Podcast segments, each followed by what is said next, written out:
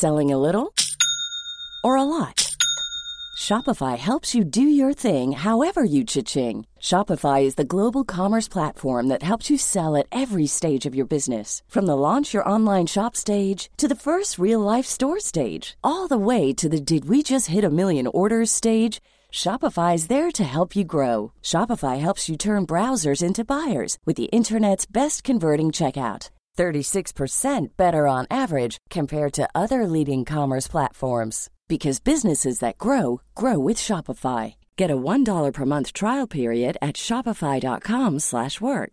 shopify.com/work. Hey, I'm Ryan Reynolds. Recently, I asked Mint Mobile's legal team if big wireless companies are allowed to raise prices due to inflation. They said yes. And then when I asked if raising prices technically violates those onerous 2-year contracts, they said, "What the f*** are you talking about? You insane Hollywood ass." So to recap, we're cutting the price of Mint Unlimited from $30 a month to just $15 a month. Give it a try at mintmobile.com slash switch. $45 upfront for three months plus taxes and fees. Promo rate for new customers for limited time. Unlimited more than 40 gigabytes per month. Slows. Full terms at mintmobile.com. Welcome to Late Lunch. I'm not talking about football today, just to set the ground rules, uh, Louise, from the start. No football chat today. It's banned on Late Lunch, okay? Oh, Let's move on Sore loser.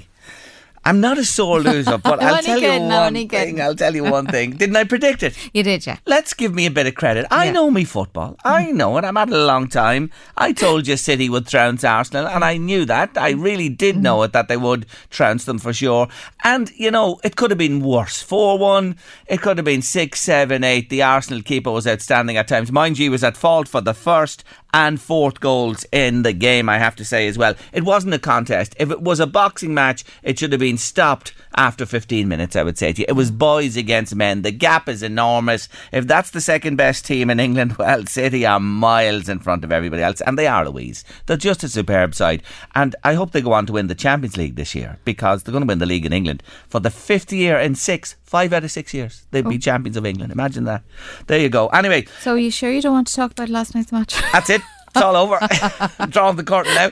086 1800 658 by WhatsApp or text if you want to get in touch with us on the show. Now, I want to tell you a little story to start off today. You know that uh, I am a very big supporter, friend, lover of dogs. Always have been, always have been all my life. You know what I mean? Our family.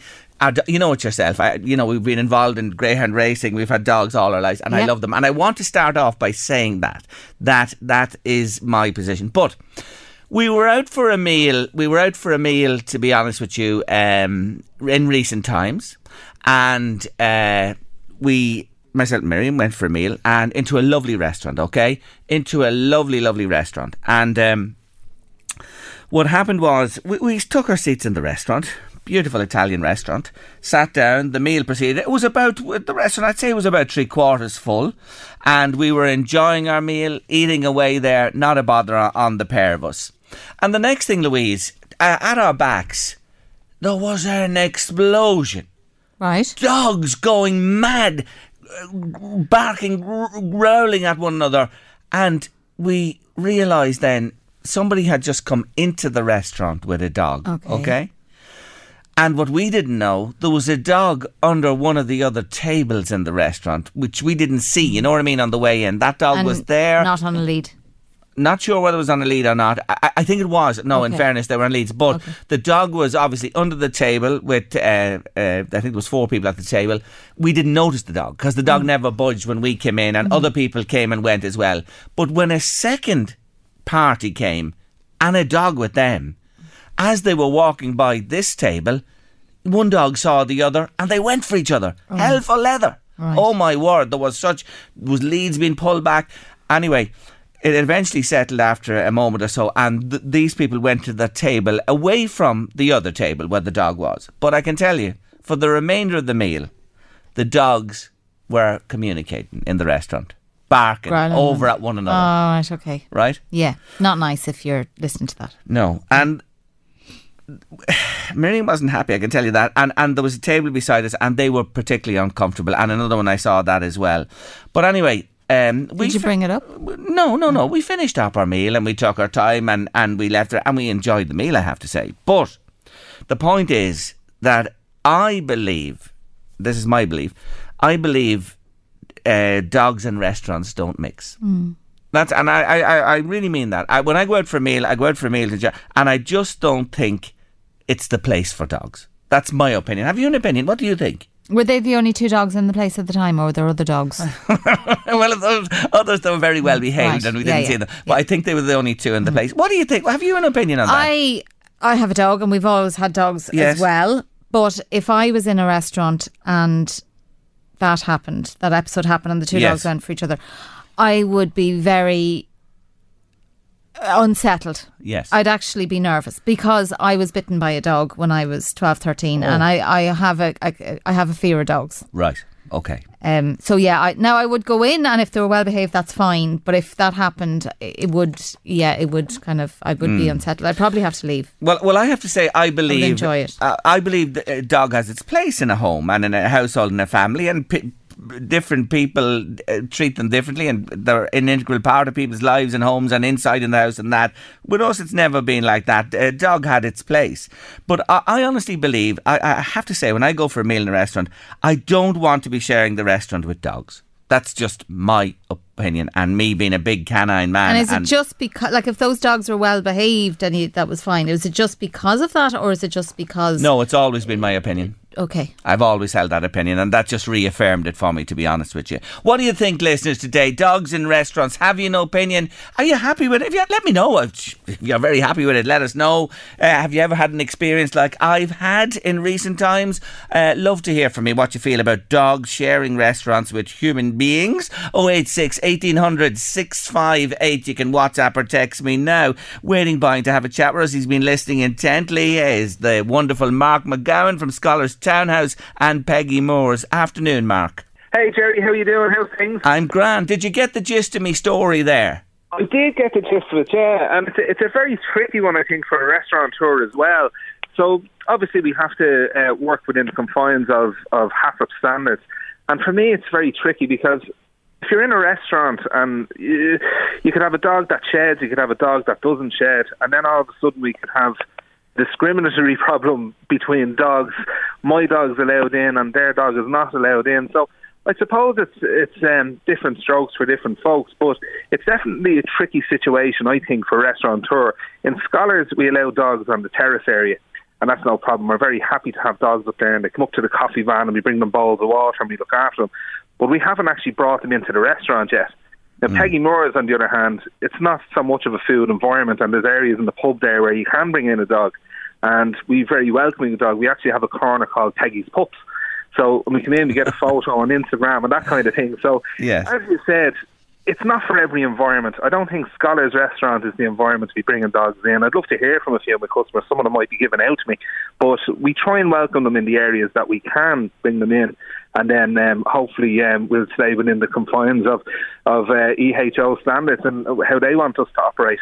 Lily's making a good point to me here as we speak. Thank you indeed. She says, I think, Jerry, only guide dogs should be allowed into restaurant. And uh, that's a fair point, isn't it? A guide dog. Very fair point. We've had we've Yes. actually had we've had many a guide dog in, and it's not merely just for the, not necessarily just for the blind. Now we've we've autism related uh, dogs that are trained to, to help out people that that suffer with autism. And um, Yes. we were able to do it that way as well. So um, yeah, absolutely. So those dogs are so important, you know. Yeah, they are. But you, you point, I, point of view. yes, absolutely, and, and and we say that guide dogs, assistant dogs, or whatever, and and I think that exception is acceptable. But you mentioned something there that's interesting, uh, trying to distinguish between different breeds of dogs because because you're right. So some dogs shed like mad. My Labrador, you have bloody hairs everywhere I brought 'em near your place, and there's others. You have the no shed dogs as well. It, it is difficult for you. So what you're basically saying to me is that scholars dining, you feel no, but you allow out on the terrace area at the front of your beautiful place there. But Peggy's is more casual. Is that what you're saying? Really? Peggy's is a bit more casual. I think if some somebody comes in with their dog, they're we're very as long as the dog is trained and they're not barking and they're not interrupting other customers, um, and are singing songs or anything along those lines. Well, then we're we're all right with it. Like you know, I think uh, Peggy, Peggy's pups is brilliant, and it kind of it creates a bit of banter between customers as well. They like to see dogs. Then we have to remember some people may have a fear of dogs. They may have have a ha- had a, an incident with a dog when they were younger as well, and there's there's also that element. So we have to be be careful. Yeah, Louise mentioned that there. I think you might have been just off the, the, the feed there for a moment. She said right. when she was uh, younger, she was bitten by a dog. And, you know, that has stayed with her. And she has a dog. She's a dog owner now as well and loves them, but would just be uneasy with the story I told. And I'll tell you, Mark, I, uh, like I, I saw it happen to myself and I just thought, oh my God. And I knew my wife was uneasy and I looked at the table beside me in another one and people were certainly uncomfortable because these dogs went for one another hell for leather. Yeah, yeah, absolutely. So I think there has to be a bit of logic involved as well. Maybe a dog section in a separate room that some people, if you have a dog area or a dog space, a safe space for people that are, are mm. happy to go into the dog area, could be an option. But in a big open plan restaurant like like my own one at Scholars, I suppose that wouldn't work. You know. Yes. So each, each to their own. It's a tricky one, isn't it? It is a tricky one. Let me give you a flavour. The messages are uh, belting into us here. Thank you so much indeed. Keep them coming to us. I want to hear your opinion about dogs in restaurants. 086 1800 658 by WhatsApp or text. Mark, here's a, a, fee, a feel for what's coming to me today. Well, Flaming Eamon, he's very smart. What a dog's dinner, says Eamon, when he heard my story. Thank you, Eamon. Um, look, Jerry says, uh, Paddy from Trim. Jerry, I 100% love dogs but please, not in a restaurant. Lily, uh, back to Lily, thank you for the guide docs uh, message. No place in restaurants for dogs, says a listener. Another listener, I would walk out. Who would want to sit there and listen to those dogs? No thanks. Here's an interesting one from PJ. Hi, Jerry. I show, breed, and judge dogs. I absolutely love dogs. But I do agree with you. Dogs should not be in restaurants. Someone could have a serious fear of dogs and they would then be excluded. And so on they go. It's interesting to hear people, the general trend, and, there's more there saying, no, no, no, no, dogs not in restaurants. So that seems to be the feeling. Let's see if we get a few on the other side. I think we probably will, uh, Mark. So there we are. Uh, scholars, the dining there, no. Room outdoors if you want to come with your four legged friend. I like your suggestion, perhaps, a dedicated area, Mark dedicated safe space for dogs Yeah. could be could be an option, and then then it suits everybody, doesn't it? Um, um, we're not being. The only thing is now we have to be careful. We don't have any fights as well because we don't have doormen to look after the dog treks. You know what I mean? Yes. So we have to make sure that they're all under control. Yes, yes, and that is true. Controlling them. drinking either because No. not allowed to drink. Drink of water, Mark. Yes, just water. Yeah, absolutely. H2O only, nothing else, of course. Listen, you're very good. I'll let you go there. I know you're really busy. Thank you for joining me. Thanks. Take care of yourself. Bye bye. That's Mark McGowan there from Scholars Townhouse and Peggy Moores. Let me pick up a few more of the comments here before we go to a break. Um, Ella's been on to say restaurants can have tables for dog owners outside. Inside, I don't feel they should be allowed either. Uh, and thank you indeed for that. Um, I'm with you, says Anne, Jerry. I'm with you. Uh, dogs in restaurants are a no no. Just because you love your dog doesn't mean others should have to put up with them too. Isn't that interesting? Jerry, I would never go to a restaurant that let dogs in. It's a special occasion for most people, and expensive one too when you go out to enjoy yourself. Dogs shed, etc., etc. They can smell.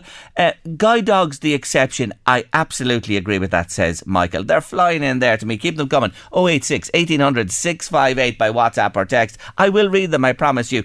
After the break, we're going to talk to a restaurant owner, uh, a coffee shop owner, who invites dogs and loves dogs in her premises. Stay with us. Clodagh Brady is the proprietor of the Black Dog in Enfield, County Meath. I think the name says it all, does it, Clodagh? Welcome to the show. You're very welcome. Thank you so much, Jerry, for having me. Uh, yeah, I think the name just says it all there. Black Dog Coffee.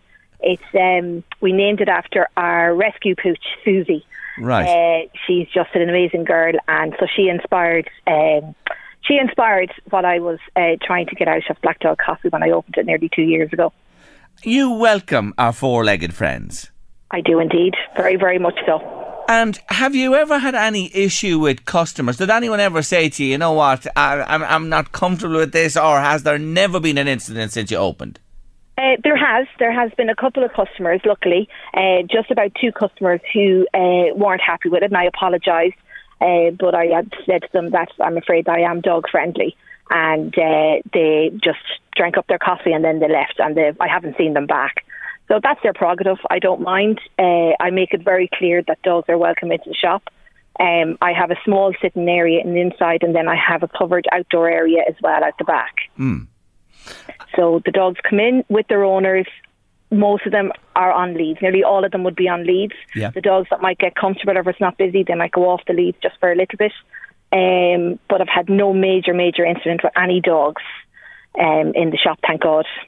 I, I, I opened the show by telling the story of being in a restaurant recently where Yeah. two dogs went at each other. You know what I mean? And it was unnerving. Uh, Yeah. You know, I saw that myself when it happened. Now, one dog was under the table. I think it wasn't a lead, but there's usually scope, as you know, in a lead for them to go so far. And the other dog was walking by. They were only coming in, you know, to take their place at the table. And there was a big shamazel between them. And the, the, the thing was after that, that I found disturbing in a way was that they kept at each other, the dogs, even though they were uh, separated. You know, they weren't together by any means, but they knew they were both there and this was going on then, you know what I mean? And barking and, you know, growling and all that type of thing. And it was, Yeah. I have to say, you can understand, it- was off putting for some people. One hundred percent, and it's a very. I don't. I wouldn't even like that myself.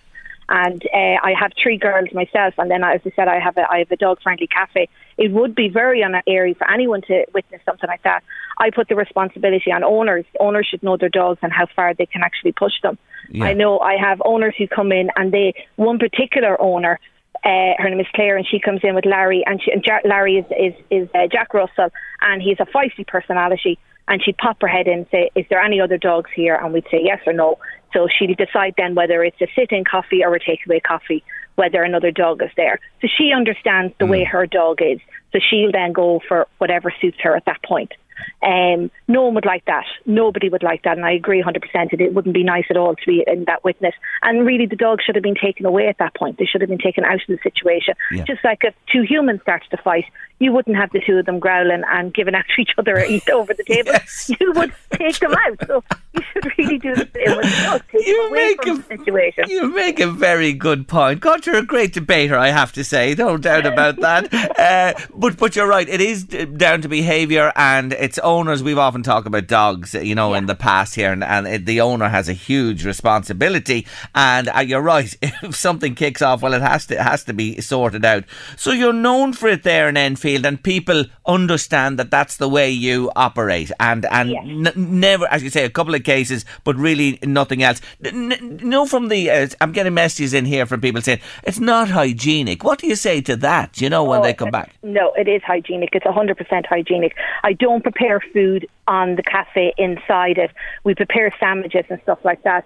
Like dogs, dogs are dogs. Dogs these days now are becoming more human-like because we're introducing them into our human life and our human lifestyle.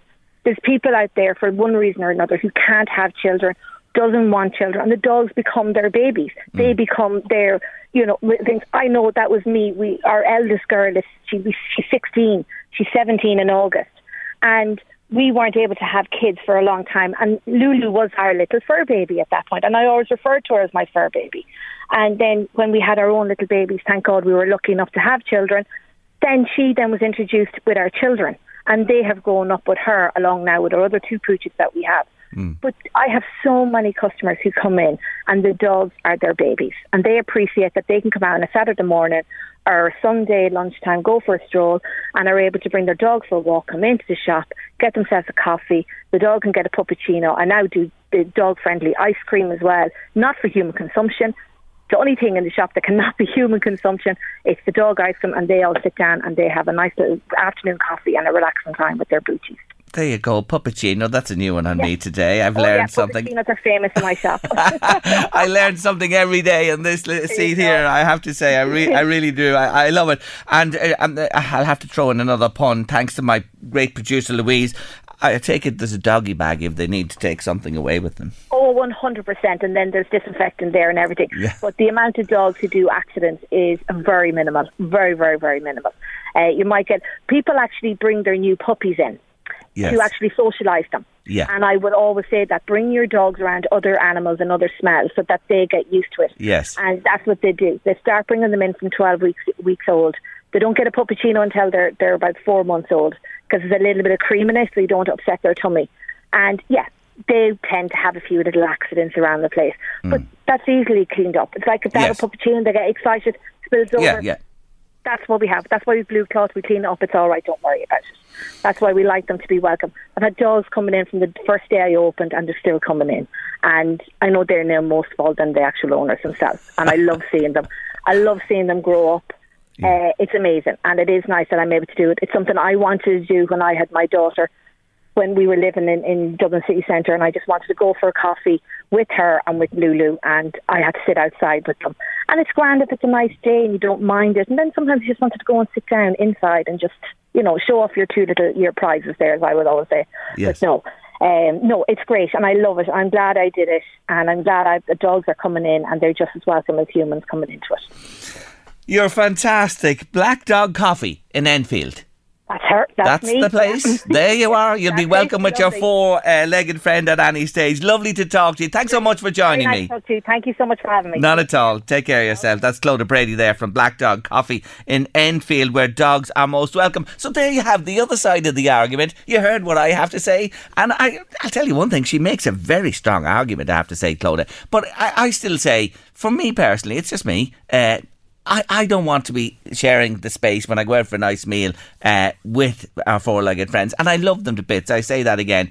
Keep your messages coming to us on late lunch this afternoon 086 1800 658. A dedicated space for dogs would be great, says a listener. I like that suggestion. And more messages there besides. I'm going to come back to them through the show, I promise you. Keep them coming to me. After two on the show, Robbie Andrews is back to tell us more about his guardian angel.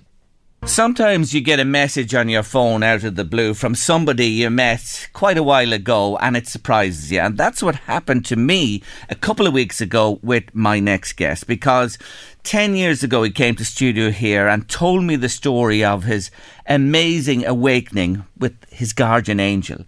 Robbie Andrews published a book then, How I Met My Guardian Angel, and it's gone on to be a huge seller worldwide. He's back with me today, and he's brought a very special guest with him too. Matthew Lehman is here. He's known as Mr. Gratitude. Oh, I am looking forward to talking to these gentlemen today. Welcome to the show. Welcome back, you. Thank you very much. It's so great to be back. And I was just looking back in the photographs of 10 years ago and being here and getting to share that amazing book that I'd written. And it's been such a journey from here to now. Three editions of the book, selling all around the world.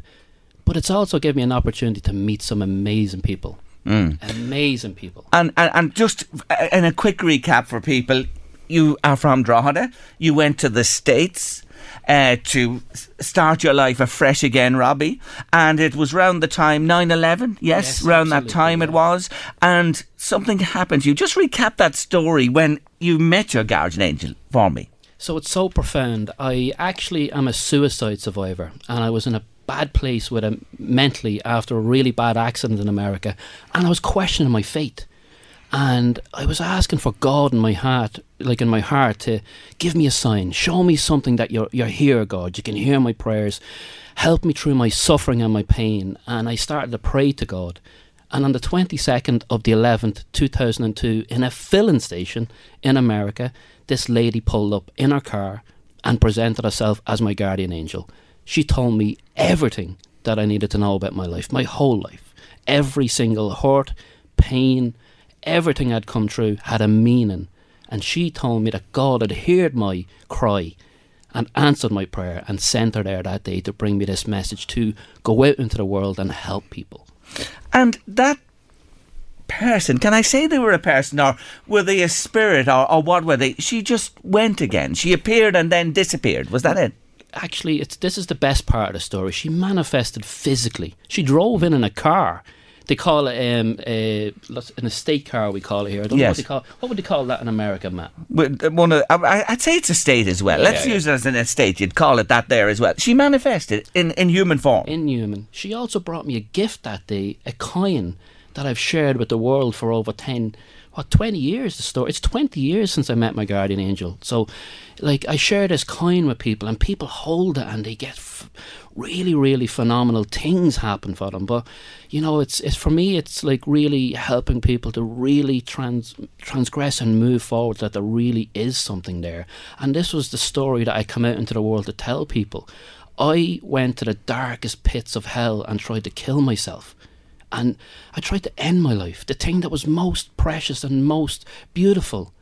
And through all the pain and suffering and everything that happened to me, I realised that that wasn't really that bad.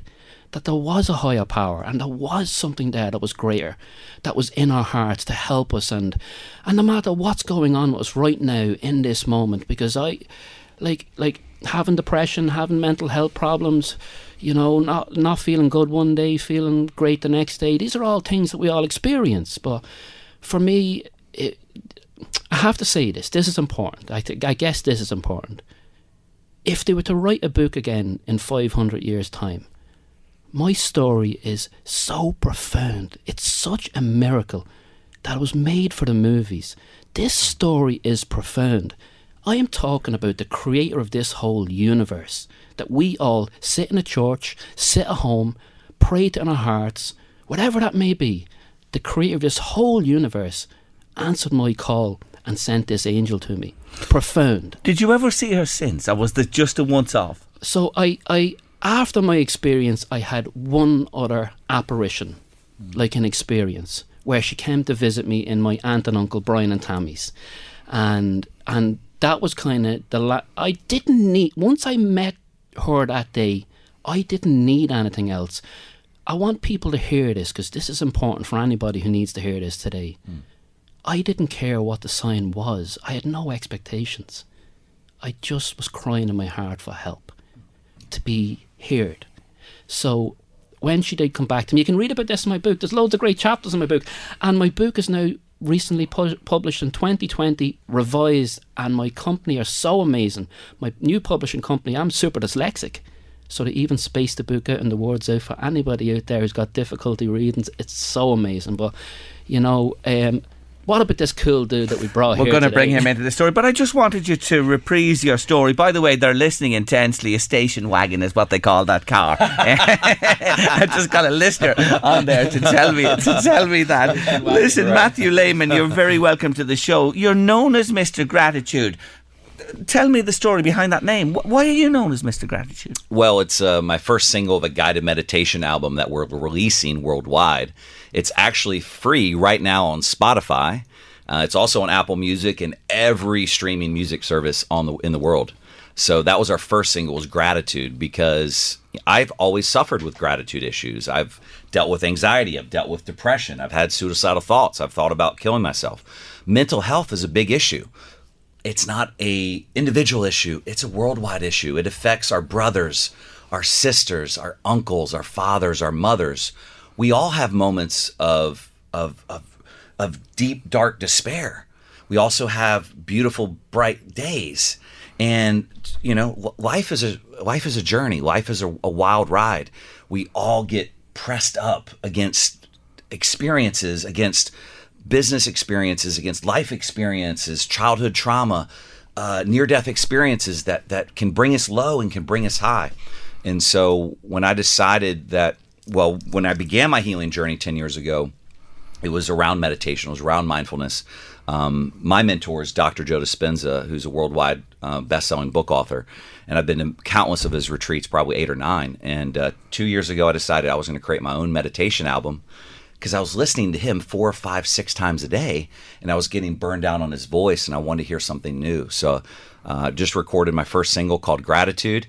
It's out now. We also have a track called "Love." So, if you've ever lost someone that you love tremendously, um, love is that one thing that transcends time and space. So we can connect to our, our, our the ones that we've lost along the way. And then recently, two weeks ago, we just dropped our third track called "Abundance," and uh, that one's actually already getting a lot of viral hits and uh, super excited. Gratitude, that word, is a huge word. And you know, in our busy lives and as we live and try to live, rear our families, put a roof over our heads, Yeah. go to work, Yeah. everything and all the challenges that come. Yeah. Sometimes we think the grass is greener on the other side. Bingo. So true. You know, Yeah. Well, um, Gary Vaynerchuk, who's a world-selling, best-selling book author, literally just talked about this the other day. I saw it on the internet. So I'm involved in this organization called Charity Water. 850 million souls on this planet don't have access to clean drinking water. They can't drink clean water. They have to walk five, ten miles a day to drink water that you and I would not even piss in. And their children, their mothers, their fathers, their sons. So it takes a shift every morning to wake up and realize that we are all blessed, especially if we have access to clean water and a roof over our head that's not being rained on or leaked on. So, you know, you have this shift of like, okay, I can either focus on the lack or I can focus on what I have. And so that's where gratitude came in.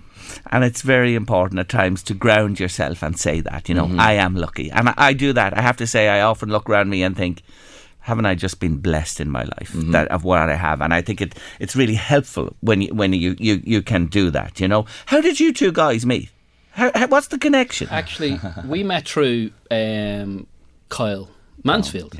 He's the he's the connector for this part of our journey. Um, look, we're brothers. We definitely. I got speaking the minute I met Matt and we had our first call. Just straight away, just resonated in the heart. Just like you just had that instant recapitulation of memory of knowing. Listen, this is a brother from another life, and so it was Kyle who was the guy who brought us together. But it's also the reason why we're here in Drogheda for our our, our abundance. Yeah, and this is important to mention. The reason you're with, me today, you're having this seminar in the D Hotel tomorrow night, starting at seven o'clock, called the Abundance Expansion Seminar. And you mention uh, Kyle Mansfield there, uh, who will be with you. Dr. Deborah uh, will be there as well. She's the gut health uh, aspect of this whole thing, and uh, you'll also have uh, yourself and. Um, Matthew. Yes, Matthew will be there as well. You'll all be there tomorrow night. So, what's the what's the idea behind this tomorrow evening? What what what what? Why are you here? Why are you bringing this seminar to the northeast for? What? I love my community. I care so much about my community, and I love all the people, Louth, me Drogheda and we want to give back. This is the whole thing. So I, we're flying in all my great friends from America to come here, top speakers, top leaders, to come to the D Hotel for this for this free event. I'm giving away 50 free books of my own book. And the night's going to be a night of where we speak about meditation, we speak about mindfulness, mental health. We're also speaking about, we're going to show people about our collagen. For all the ladies that's listening out there, we have the best collagen in the world here. Seven worldwide patents in our collagen. We've got seven patents, and we're going to be showing people this how to connect all the dots. So we're bringing in the, the famous five. We have Max on camera here. The famous five's coming together, and we're going to share our expertise to help people. But we're also introducing a whole new concept. It's called social retail and it's the biggest disruptor in the world. It's changing how people, like, it's helping people to become more independent. In what way? Wh- What social retail is?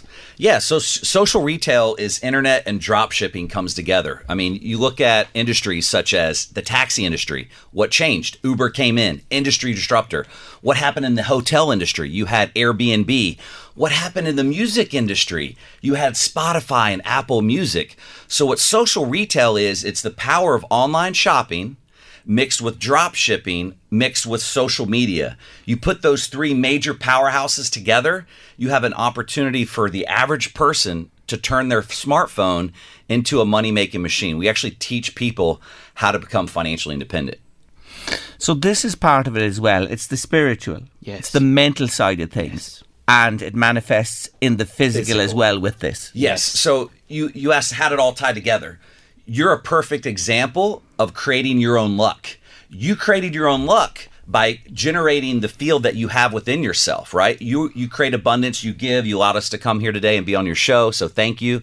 Uh, of gratitude for that, for being here. So, when you are abundant, all you want to do is give. When you are embodying abundance, you just want to share.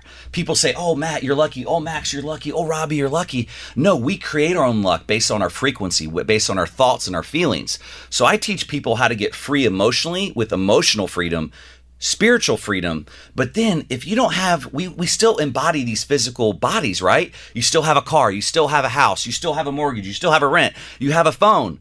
So if someone's working a job that they don't like, if they're waking up at 4 in the morning working 18, 20 hours a day, I call them still in the matrix. Unfortunately, they're still I hate to say the word slave to the matrix of hustling, of surviving. So we teach people how to get free emotionally, spiritually, and then we teach people how to get free financially, have time freedom, geographical freedom.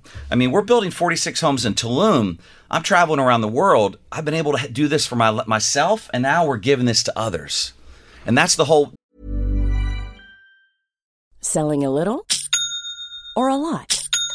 Shopify helps you do your thing however you cha-ching. Shopify is the global commerce platform that helps you sell at every stage of your business. From the launch your online shop stage to the first real life store stage, all the way to the did we just hit a million orders stage. Shopify is there to help you grow. Shopify helps you turn browsers into buyers with the internet's best converting checkout. 36% better on average compared to other leading commerce platforms because businesses that grow grow with Shopify. Get a $1 per month trial period at shopify.com/work. slash work. shopify.com/work. slash work. That's the whole vibration of this seminar is giving because abundance is a spirit of giving. Abundance is a frequency. Abundance is a vibration. It's a feeling. And when you embody that feeling, all you want to do is give. So you're going to give loads tomorrow night. Yes. It's free. Yes. You're going to give to people Yes. freely. Yes. Yes. No catch. No catch. No catch. I'm catch. just trying to think here. Is there a catch? There isn't. There There's can't no be. You won't be able to come back to town again if there's any catch. Hey, you know hey, that. You know the best thing is? It's from survive to thrive. Mm. And I love my community. I love the people of Drogheda. They Drogheda's a very special town. I love Dundalk. I love the County Louth. We're, we're, we're a very special set of people. I come on this show 10 years ago. We'd 50 people, 80 people invited to my book launch. 375 people turned up. That's the power if there's people out there today and they are ready to if you can be coached if you can be coached if you're coachable we're here for you. We can help you. We will support you. This is this is you're joining something here that's going to be massive and it's going to connect you to people who are absolutely specialized on what they do Yeah. and you get to meet the angel I mean, at the end of the day, people are starving for community. Mm. They're starving for real connection, especially coming out of what we just came out of, which is lockdowns, which was stay in your home. Oh no, you can't shake a hand. Oh, oh no, you can't sit across the table from a stranger. Oh no, we have to be divided by these these fake facades of plastic, right? So people are really starving for being able to look someone in the eye shake a hand, give a hug, and so that's why we that's why we're having this event. Um, that's why we did an event in Spain. That's why we had people, 50 people show up unannounced with one hour notice to do a guided meditation on the beach in Barcelona, Spain. Is because people are starving to be together. That's what's missing now in today's culture. Is we we work, we go home, we go in our little boxes, and we stay on our phone and we we talk through text. We talk through phone now. And this is what's missing is being able to look someone in the eye and see their soul, see my soul and have a heart resonance. My God, today I'm glad that that time has passed and that you were able to come here and we were able to face each other in the studio. Look, I have to leave it there today. Seven o'clock tomorrow night, D Hotel in Drogheda. Everybody welcome. Everybody Everybody. bring your granny bring your aunt bring your sister bring your cousin tell anybody Matthew Lehman, Mr. Gratitude, and the wonderful Robbie Andrews, How I Met My Guardian Angel. 50 copies free to the first 50 people there tomorrow night. Thank you again. Enjoyed the conversation. Britney Spears and every time on your late lunch this Thursday afternoon. We've loads of messages in. Therefore, on the uh, issue we opened the show with about dogs in restaurants, give you a flavour for them, and I'll come back to them again. I promise you. Uh, hi, LMFM. If you go to Yorkshire in the UK, dogs are very welcome in restaurants and bars. You'll see bowls of water provided by the restaurant owners. Thank you for that.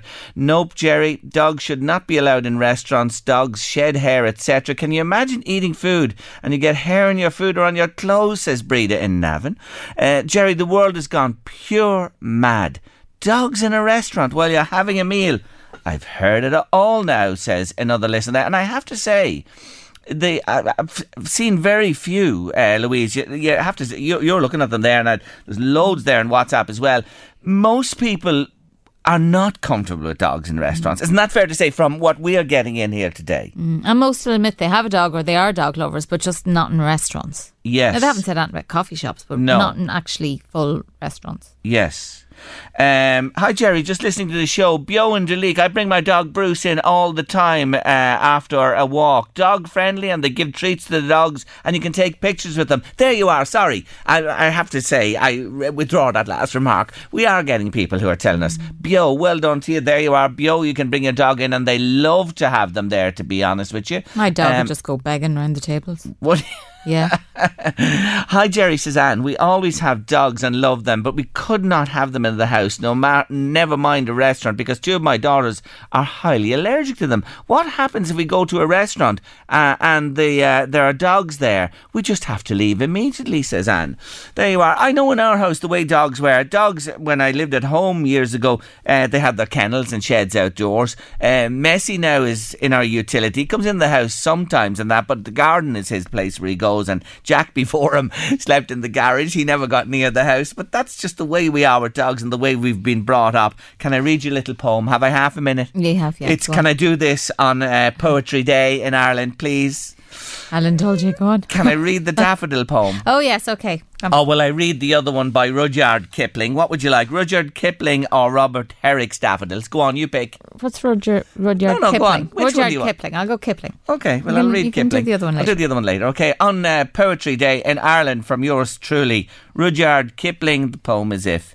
If you can keep your head when all about you are losing theirs and blaming it on you, if you can trust yourself when all men doubt you, but make allowance for their doubting too, if you can wait and not be tired by waiting or being lied about, don't deal in lies, or being hated, don't give way to hating, and yet don't look too good, nor talk too wise. If you can fill the unforgiving minute with 60 seconds worth of distance run, yours is the earth and everything that's in it.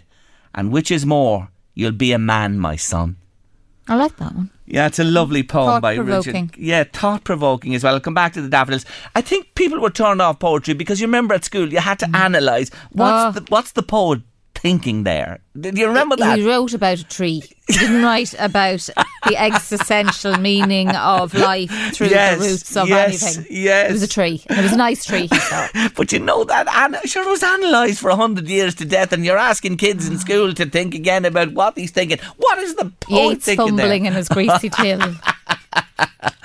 Ah, yes, I know why people were put off poetry, and uh, the Irish language is similar as well. There's ways of doing it, and better ways of doing it for sure. Row, row, row your boat gently down the stream. I suppose that sums up our conversation on the show for the next while. I'm delighted to welcome to late lunch James McKevitt. He's chairperson, and their PRO, Miss Sarah McCann, you know her well on late lunch of Inver Colpa Rowing Club, and there's big news. Welcome. Welcome to both of you. Thanks, Jerry. Thank you for joining me on the show again this afternoon. Well, well, well. Show me your hand, Sarah McCann. Show me your hand there again. Oh my! I have to get a picture of that hand to be before on you leave. TV for this, Jerry. What- Is that what happens when you when you row? That's what happens when you pull hard, Jerry. That's what happens when you pull hard. Your hands are in bits. Yeah. But but surely when that happens once or twice, they become hardened. They do. they? To- you kind of like you can see their kind of calluses now. Yes. I'm actually quite proud of them. I know it's a little strange, but oh. I think it's proof of Badge proof of honour. hard work. Yeah, I know a lot of people get them for weightlifting and stuff like that, but they do. They get hard the more that you essentially wear them down, I suppose. And that's with gloves, Jerry. So can you imagine what my hands would be like if I didn't wear gloves? How long are you rowing? Um, I only started in June 2020 and I absolutely fell in love with it and it took over from my running passion. So yeah, it really I got hooked very quickly. What what is it? What what what has rowing got that grabs you? Yeah, I know it's really weird. I've always I always wanted to try it, um, and as you know, I'd do everything in that. I'd cycle, I'd run, I'd do crazy things up mountains and adventure races. But with rowing, there's kind of a multiple of, of things. I think. Um, firstly, it's not solitary. Well, you can be solitary, but we're not solitary. Mm. We're a group. So it's this collective kind of experience of people on a boat, all kind of hoping to aim for the same thing. So even if you're out in a leisure row, Yes. your aim is to enjoy yourself, have a bit of a crack, have a bit of a chat. But if you're on a competitive row in a race, your aim is to actually like really go as fast as you can, as quickly as you can, Mm. and you know hopefully win a place. So you kind of have people working in tandem together together. But then there's something about, um, and again, I'm not a great swimmer, and I'll put that out there because I was a little worried when I started. Oh, what if I fall out? And thankfully, we've never got to a point where I thought I was going to fall out of a boat. Um, but when you're just on the water and you have this kind of very rhythmic sense of movement. So, you know, when people are rowing together, you can Mm. kind of hear the oarlocks click and you hear kind of the splash of the water. And it's really peaceful, kind of, let's say, hourly, but then visually you're just looking around you. And then obviously we're going up and down the, under the viaduct, under the bridges in Drogheda, out to Mornington, along Lovely. the coast to of Clogherhead. You, you'd pay to see what we see. You know, you Ah. pay people to take you on a tour. We get to do it for free. So it's- James, yeah. James, what a sales pitch by that woman. Follow that. Uh, well, I suppose like just to follow on, uh, it covers all ages. Like you know, that's the interesting interesting thing. I think as a sport that's both competitive, you know, and leisurely. You know, there are people in the club in their fifties and sixties. You know, so you, Mm. it's a sport you can continue to do for quite some time. I suppose I would have played rugby all my life, and uh, I suppose it's it's replaced that for me because I suppose there's no impact or contact, you Mm. know. But yet I can do you know you know fantastic exercise, you know, and competitively as well. Yes. so, so it's great. You're chairperson of the club. Rowing goes back a long way on the River Boyne. The, the river has been rowed on, you know, for decades and decades going way back. But your club, 2011, was it? 2011, yes. So, so technically, we're a coastal rowing club, Yeah. although we spend more time on, on the river than we do on the Yes. sea. Um, I suppose uh, historically in Drogheda, th- th- there's rowing recorded in the town since the 1860s. My God, centuries back. Yeah, yeah. Yes. And, and and I suppose just unfortunately, Drogheda Rowing Club, which would have been a river rowing club, uh, Yeah. I suppose became defunct in the mid 70s. Mm. Um, now, still a few few of those members knocking about. Um, I was talking to Odie Gardner there uh, during the week. Um, so, but historically, yes, you know what I mean. The t- there's been an, an interest and a tradition in the town Yes. for it. Like in 1930. The Drogheda Rowing Club were the national champions, you know. Mm. So, so there's, there's, there was a great interest. There's, if there's a book there, uh, Memories of the Boyne, which is the history of their own club, that Jim McArdle would have been chairperson of the local voices, and they talk about there being up to ten thousand people along the banks, you know, on Donors Green watching the races, you know. Yeah, so it just shows you. it's funny, but we're a coastal rowing club, um, and I suppose we do have an interest as a club in using the river, you know, and, and branching into river rowing. Um, the club was founded in 2011, um, and I suppose up until now it's been it's been difficult to grow because we Mm. haven't had our own home. You Yes. know, we Yeah. we've been the guests of the the Boyne uh, Fishermen, Fishermen. Rescue, Yeah. Rescue and Recovery. Yeah. We've been operating out of containers down there on the Marsh Road, and now two years ago we got a nine, 99 year lease off the council for a site uh, adjoining them. And there last month we got planning permission for a new boathouse uh, on the site, so it's it's very exciting. It's for us. great, and I have the plans here Yeah. before me, and please God, it comes to fruition sooner than later. And you will have a home of your own on the Boyne, and it makes such a difference when you do have your own place. Um, we, we better get to the race because uh, uh, this is the important thing, Sarah. Because Yeah. this weekend, Bank Holiday weekend, tell our listeners what's so happening. the Boyne boat race is taking place um, this Sunday. So um, I, I participated in this for the first time last year, and uh, it was brilliantly awful, if that makes sense. And it, that it's the hardest thing I've ever done, but at the same time, when you finish it, you just feel you know delighted with yourself.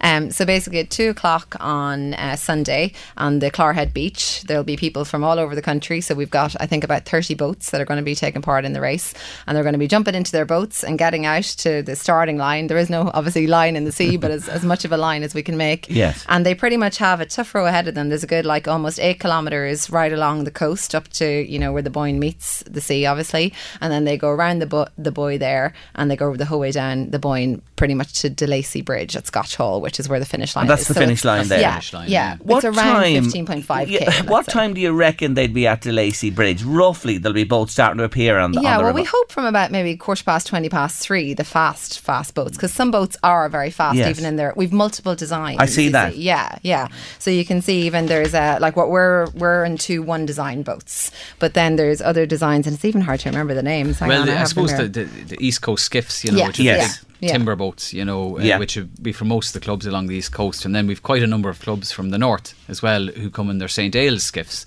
which again are traditional timber boats, uh, and so they'll With make Celtic, up. yeah. And we've some Celtic, Celtic longboats, longboats, yeah. um, Currachs. and, and some Currachs, currachs. yeah, Yeah, yeah. So the things with five or six. They're all different different designs. categories, so Yeah, they'll be yeah. staggered. Yeah, so they're not starts. racing against one one another because they travel at different speeds and They're racing well. against people in their own in category. their own Yeah, so there's This multiple important. categories. So, yeah. Clogherhead Beach, what time did you say again? So two o'clock start at Clogherhead So Beach. So listen, yeah. folks, what a place to be to see all these boats launching at the start race, and then you can hop in your cars and leisurely take your way into Drogheda and get out to uh, DeLacy Bridge there on the south side and see the finish as Yeah. well. So you Yeah. can see start and finish. Yeah, yeah. and, and I suppose Drogheda, it'll be busy because the, the 10k is Point on 10K is at That's the same time. Yeah. so That's Yeah, I think could- Point 10K is finishing around the same time. Yeah, you could take in both. Yeah, Yeah. yeah. Yeah, so it's going to be a mad day in town for, for sure. So, f- coming from all over Ireland to race here along the coast and then uh, up the River Boyne, how, how what's your membership like? Well, what's the health of the membership, James? Well, that, that's well, we've a great, really, really great bunch in the club. We've 25 uh, members in the club. We, we we haven't been able to expand because we've been restricted. It, you know, so we just haven't had a home, and it's a whole health and safety thing. There's only a limit to how many people we can train, you know, and Yes. induct into the club. So we had an information day. Uh, last month, which was hugely su- successful, and we've a tranche of new people uh, joining the club, and we would hope to have another information day later in the year again. But having this site and, and, and please God, building this boathouse is going to change all that, you know. and- Dynamic and- completely. Yeah, Yeah, completely. Yeah. What's the difference between river rowing and coastal rowing? Waves. yeah, yeah, yeah. You're too sharp for me, Miss McCann. it's even no, that's a great answer. Well, yeah. It is. You Sure know, so when you're river rowing and it's flat, you know, Yeah. you really can get the oar in and give it a good pull. Yes. But sometimes when you're out at sea, you know, you put the oar in and sometimes you actually pull air because the wave has just changed the second you put the oar in. So Yeah. really that's I suppose the co- and, and I suppose like officially the, the coastal and offshore rowing would Mm. be traditionally in uh, fixed seat boats, you know, like ours. Yeah. So the river rowing would be in inline sliding seat uh, Yes. sculls, you know, Yes, uh, the traditional yes. what you'd see in the Olympics. Yeah. you know, would be river rowing. Oxford, So- Cambridge. Yes, yeah, yeah. That's That's if you're familiar with the boat Yeah. race in England. That's Yeah. what you're talking about there. Exactly, that's Yeah. the difference. How many in a boat? How many in your in, in the class? You mentioned there that one you're design. We're in one the design. one design. how many? yeah. How many? How many? Four. Four. Four and a cox. Yeah. The Yes. Cox is doing the steering and the guiding and hopefully the shouting and hurry up and row harder, pull harder, long and strong. Does the coxswain have to be small in stature? It is that helps, is, yeah. is that a help? Is, yes. Well, Jerry Hodges will be coxing us on Sunday, so he's small enough. But no, you, you, you, yeah, it helps. Yeah, it's, it's I suppose if you have the extra weight, that's Yeah. what you're pulling You're over pulling that kind it, of yeah. distance, you know. So Yeah. uh, you need little champion jockeys uh, coxing the boats. You know? But obviously, So- you also need people who are experienced and kind of Yeah. know, you know, can read the sea Oh, or read sure. The river They're at the very, same time very. and the current I don't the think tide. people understand how Yeah. important that person Yeah. Oh, is. yeah. Yeah. Even though they're not on the physical side of things, pulling the oars or whatever, but Yeah. they make it. I know they are, are, are huge. What's your projection with the new clubhouse? You know, well, funding. Of course, funding is the first thing. You got to get the money to build it. How are you going to do that? Yeah, well, I suppose we're taking a phased approach. You know, we have um, a number of containers, new containers. We, we want to just raise enough money to get in on the site, you know, to, to clear it off, you know, get our hard surfaces in, get our containers in so that we can start using it. Um, we want to then, I suppose the next phase will be to build actual boat store.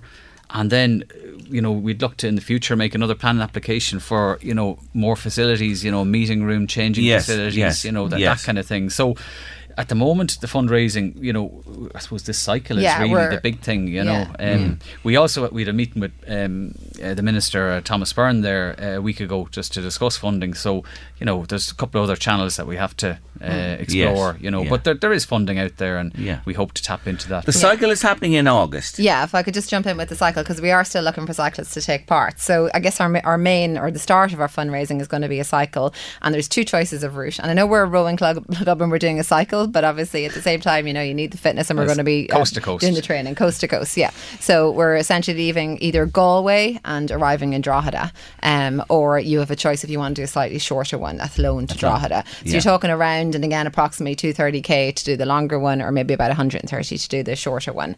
So um, we're looking for 30 cyclists to do Galway and 30 cyclists to do Athlone, and we're doing quite well in that we have a number of people already. I think we're up at about um, 35, 40 people. Um, some people are still trying to decide between the Galway or Athlone, but people are already out training, and we have a group together, and they're out doing their training. So people are already kind of ticking off some miles, and we're still looking for other cyclists to join. And you're looking for the cyclist to raise some money, and this is the way you're going to you know, get the cash in to do this Yeah. wonderful job on the so yeah, I guess what we're asking is for every cyclist to aim to raise 500 euro, Yes. and then we're taking care of their accommodation. We're bringing them over, you know, feeding them before the event, and Yes. making sure obviously we have stewards and we have ambulances and hmm. everything, and all of that to make sure they're safe on the way. If somebody well. wants to pedal for you, what's the best way? Best just thing get in is touch. just yeah, get in touch if they go onto our Facebook or or um, they'll see so Invercolpa, Invercolpa rowing at gmail.com. You'll find just type Invercolpa into Google and you'll find multiple ways to contact us either via phone or email. it's fascinating and I can understand on the water and the joy of being out there and as you said you really sold it today you really did Sarah it's a wonderful wonderful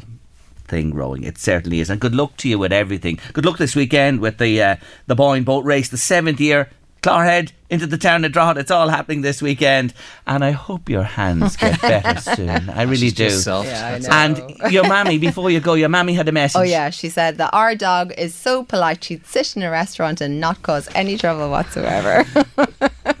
there you go we leave it on that for today wish you well thank you both for joining me Thanks, Jerry, Jerry. thanks very much. Take care. Appreciate it. The Righteous Brothers and Unchained Melody on your late lunch this Thursday afternoon. Well, Don't you just, Louise, love listeners? The commentary is just fantastic. And I have to say, some days we just can't get through it all. There's that much. But we do our best to I read. don't know how you remember which ones you've read and which I ones you don't. I know, I know, I know. Between flipping between the text and the WhatsApp or whatever. Back to the dogs and the restaurants. Wow, what a response we've had today. And I, again, I say on the whole, you know, it's a no. Claire says dogs and food do not mix, Jerry. Tommy says no place for dogs in restaurants, Jerry. Sorry about that. Uh, but there's again, there's another listener, Louise. I'd rather put up with dogs than screaming children. so Susan, I love it, She Susan. might have a point. She may have a point, right? And I absolutely adore this comment. I agree, Jerry. Restaurants are no place for dogs. Although much loved they are, they are not babies, no matter how much people love them or think they are. The next thing it'll be cats, and then someone will want to bring in a pet pig. Peppa Pig. Eh, eh, eh, a Pigs not meant to be very clean animals. they are. There you go. Ah, but come on. She could be eating a bacon sandwich and the pig looking up at you. Imagine the pig looking up at you and you eating a sausage or a bacon sandwich. oh my God, the poor pig would be traumatised. Charge out through the restaurant, knock the place down. Can you just picture it? no, no, no, no, no. There you go. You're fantastic people. You really are. Final words on the dogs today. Kay Fagan popped me in an, e- an email while we're on air and she says, Sorry you had that bad experience recently. I would just like to tell you I have an English Springer Spaniel who I always took with me on holidays and days out throughout her life. Anywhere I took her, she would always lay under the table while we eat, no problem.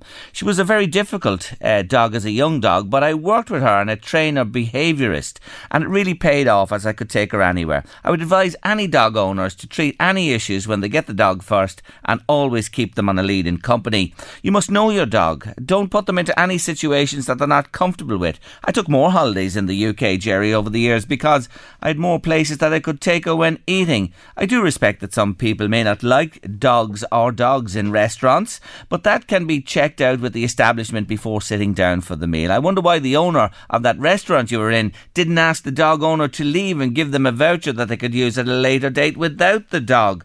For 15 years I enjoyed my dog and I'm now caring for her as she's had two strokes. Ah, over the last two years. I now care for her 24 7 in her latter years. Kay, lovely message. Thank you indeed for getting in touch with me on the show day today. Do appreciate it and really appreciate your thoughts and sentiments as well. Have I time for the daffs? Will you give me half a minute? Yes, she's nodding. I can, I can do the daffs. Poetry Day it is in Ireland. Here we are. Robert Herrick. Fair daffodils, and this is a very poignant poem to me.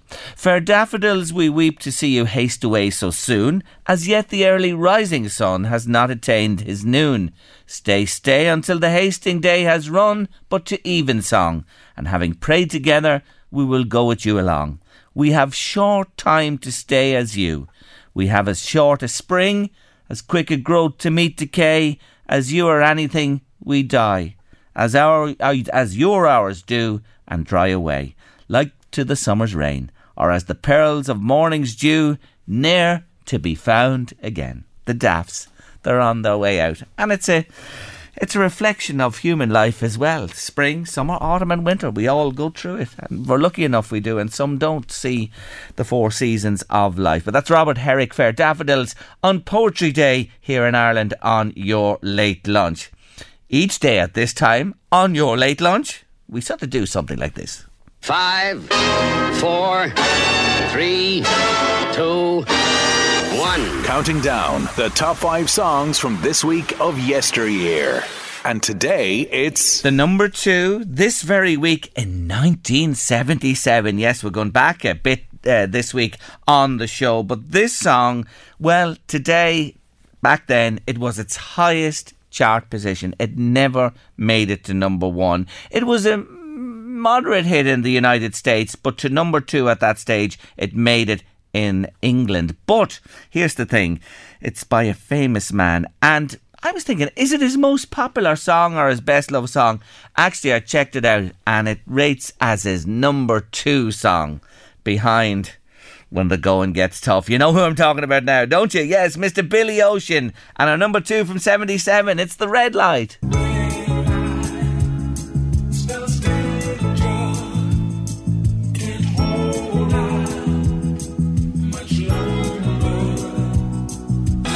Billy Ocean and red light spells danger on your late lunch this afternoon. I have a fantastic message in there about a, a, dog incident. I'm going to keep it till tomorrow if you don't mind, and I'll read it on the show. You've just sent it to me. You know who you are. I'm going to keep it and read it tomorrow. I promise you, I'm coming back to this one in particular. Nothing to do with the restaurants, but an interesting doggy story as well.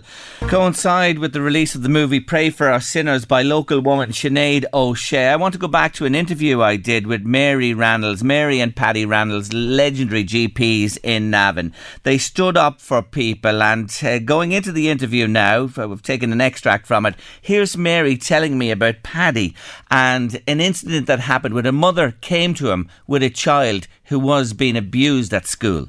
But then there was a climax one day when a young lad of nine came in and the brother was beating him on his left hand and um, his left arm was painful. And the mother wanted Paddy, as the dispensary doctor, to write a note to the school and ask them, this is a joke like, it'll ask, it ask them, would they please beat the young fellow on the other arm?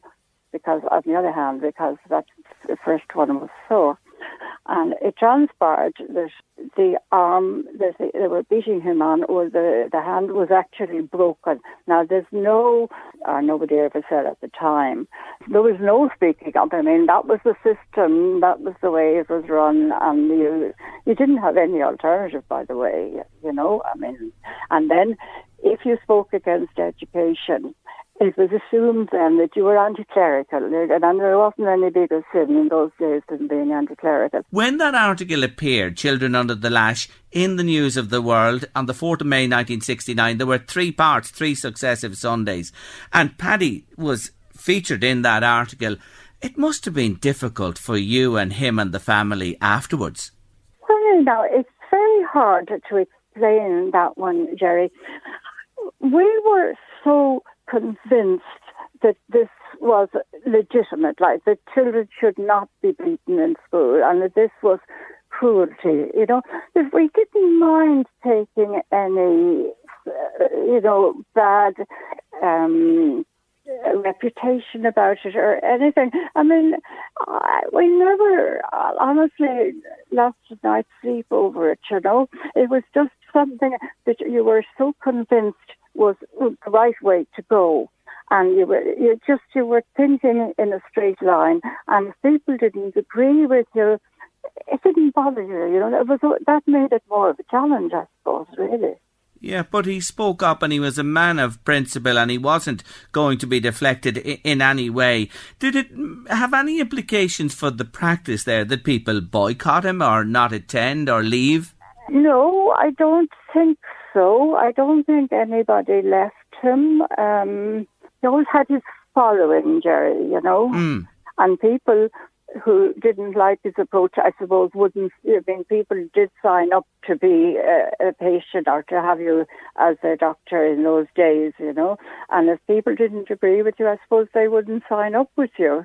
No, there was nothing like that. Okay, that's that's good to hear that people stood with him and, and by him. It is true to say, isn't it, though, that copies of the News of the World suddenly disappeared off the newsstands in Navan for those three weeks. That's right. They were there, there for the first week, and there was to be follow follow up um, on the, the two following Sundays. And the News of the World disappeared. It disappeared mysteriously, uh, folks, yes, from Yeah. the newsstands. You weren't behind the door yourself as a trailblazer because weren't you the first uh, doctor outside of Dublin in the mid 70s to provide family planning services? Yes. Now, there was nothing heroic about that at all, Terry. I had come from Dublin to Navan and grew up in Dublin, and then I came to Navan, and women were having 14 and 16 and 18 children. This was not happening in Dublin. And straight away, this struck me, what's going on and I never really worked that one out, what was going, what was going on, you know? Just at the same time, it was coincidental that the pill was becoming available, coming on the market, you know? And I, being young and being full of ideas again, full of enthusiasm, and I was going to improve the lot of um, Irish women. And one of the things that was holding women back in Ireland was these gigantic families that they were having. They were all the time either pregnant or childminding. And um, as I say, it just purely was coincidence that I came on board at the time that the pill was arriving on the scene as well. And, uh, you know, you'd want to be mentally deficient uh, not to sort of uh, jump in there and offer alternative to women of choosing the spacing and the length of their families as they chose, they worked out. So I, I, I came in, if you can imagine, just at that stage, you know. So there wasn't great enlightenment or anything. It was just common sense, you know. And I didn't see it as being life changing or anything. I saw it as time now, you know, that's enough. Like, and women, at least they should know there is an alternative. And fortunately, there was an alternative, see, coming on stream at that time. And were young Irish women up to speed with the pill and were they anxious? Did you have a great response when you offered these services? Yes, there was a quiet enthusiasm. I, I, I think I'd have put it that way. Women, women, yeah, this was an interesting one actually. They were coming in to me and they were wanting me to tell them that they needed contraception for their health's sake. And I didn't think this was the way to go about it. Like they, like if they had a medical condition, say severe diabetes or something like that, and they really shouldn't be having pregnancy after pregnancy. It, all a lot of women wanted me to say that they were in that stream, which they weren't. They just wanted to have fewer children. Why was that, Mary? Was that because of a fear of the church again? Oh, absolutely, Abso- absolutely. And then they could go down to confession on Saturday night, and they could tell the priest that the doctor says I should be using contraception. Now that was a very direct opposite of the way I was thinking, and um, I I didn't want to go down that road at all. I wanted women to get up off their knees and to decide themselves if they wanted to limit their families or space their families, um, and that it was their decision that they needed to decide themselves whether they wanted to use contraception. or not. So I did work. I have to say, I did work hard on that issue. I have to say it again. I know you play it down a little, but you played a significant part and role in that whole uh, liberalisation of Irish women, as you said, from huge families and being pinned to the kitchen sink and the house and nothing else. And my God, have we changed ever since? That must please you. It does actually, Jerry. Obviously, I don't take any personal responsibility at all, but um, I like the idea that I was part of the movement, you know, and that I, I, I certainly was in on the ground floor of moving things along. That is a that is a nice feeling. And actually, I remember discussing this with Paddy one night and saying that we we were quite privileged actually to have been on both sides of that argument. You know, we saw it from both sides, and we certainly preferred the new side. Ah, but, yes. But we, we, we did we did experience both sides. They did indeed. Dr. Mary Randles there speaking to me in July 21, and we uh, remind ourselves of the wonderful part she played in Ireland and her husband, our late husband, Paddy. Pray for our sinners out in cinemas now. Late lunch, LMFM radio, all done for today. Eddie Caffrey's on his way with the drive. We'll see you tomorrow, half one. The Late Lunch with Blackstone Motors, Drogheda, Dundalk, and Cavan. Selling a little or a lot? Shopify helps you do your thing however you cha-ching. Shopify is the global commerce platform that helps you sell at every stage of your business. From the launch your online shop stage to the first real life store stage, all the way to the did we just hit a million orders stage. Shopify is there to help you grow. Shopify helps you turn browsers into buyers with the internet's best converting checkout. 36% better on average compared to other leading commerce platforms because businesses that grow grow with Shopify. Get a $1 per month trial period at Shopify.com slash work. shopify.com/work.